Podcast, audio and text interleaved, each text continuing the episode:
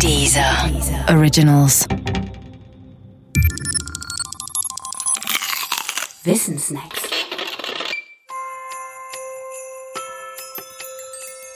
Weihnachtsliederlicher Adventskalender. Türchen 17. Hohe Nacht der klaren Sterne. Hohe Nacht der klaren Sterne gilt als eines der klassischsten nationalsozialistischen Weihnachtslieder. Das vielleicht auch deshalb, weil es sich mit seinem Inhalt und seiner Ästhetik von den christlichen Liedern sehr deutlich abhebt und in dieser Hinsicht paradigmatisch ist. Es ist ein Repräsentant jener Lieder, die das christliche Liedgut auf lange Sicht ersetzen sollten. Zunächst einmal sind Christentum und Nationalsozialismus aus rein ideologischer Perspektive nicht miteinander vereinbar. Führenden Nationalsozialisten war dies klar und sie machten auch tatsächlich im Christentum einen starken Widersacher aus.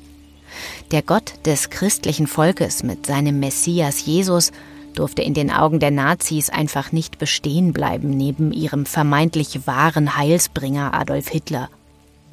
Genauso wenig bestehen bleiben konnte für die Nationalsozialisten die christliche Religion selbst als vorherrschende Religion.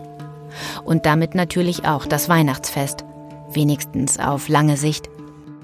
Um das Christentum nachhaltig zurückzudrängen oder sogar zu beseitigen, wäre es für das Naziregime vermutlich naheliegend gewesen, Weihnachten einfach ausfallen zu lassen oder zu verbieten. Das Problem dabei, man unterbindet eine Tradition nicht dadurch, dass man sie per Dekret abschafft. Das geht nicht. Man unterbindet sie vielmehr, indem man die eigene Ideologie in die bestehende Tradition einbindet und umdeutet. Für die Weihnachtstradition und das Weihnachtslied als solches bedeutete dies Beibehaltung des sakralen Rahmens bei säkularer Umdeutung der Inhalte. Leni Riefenstahl hatte 1934 vorgemacht, wie das gehen könnte. Ihr Film Triumph des Willens über den Reichsparteitag der NSDAP ist in seiner äußeren Form streng gebaut nach der christlichen Liturgie, also der Abfolge der Zeremonien eines Gottesdienstes. Doch im Inhalt geht es eben nicht um Gott, sondern um die NSDAP. Analog gebaut ist auch Hohe Nacht der klaren Sterne.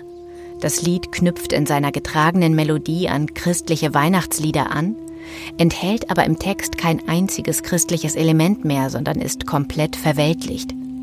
So spricht es in der ersten Strophe von der kalten Winternacht, in der zweiten von großen Feuern und im dritten dann von den Müttern, in deren Herzen das Herz der ganzen Welt schlägt.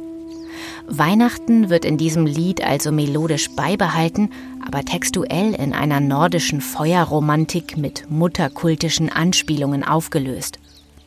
Kein Wunder, dass Hohe Nacht der klaren Sterne gut ins nationalsozialistische Konzept passte und dann auch namensgebend für ein nationalsozialistisches Weihnachtsliederbuch wurde. Geschrieben wurde es 1936. Da es keine ausdrücklichen nationalsozialistischen Gedanken enthält, hat es den Zweiten Weltkrieg relativ unbeschadet überstanden und wurde auch danach noch oft gesungen. Manchmal merkt man den Dingen ihren Hintergrund einfach nicht an, selbst wenn er einem zuwider ist.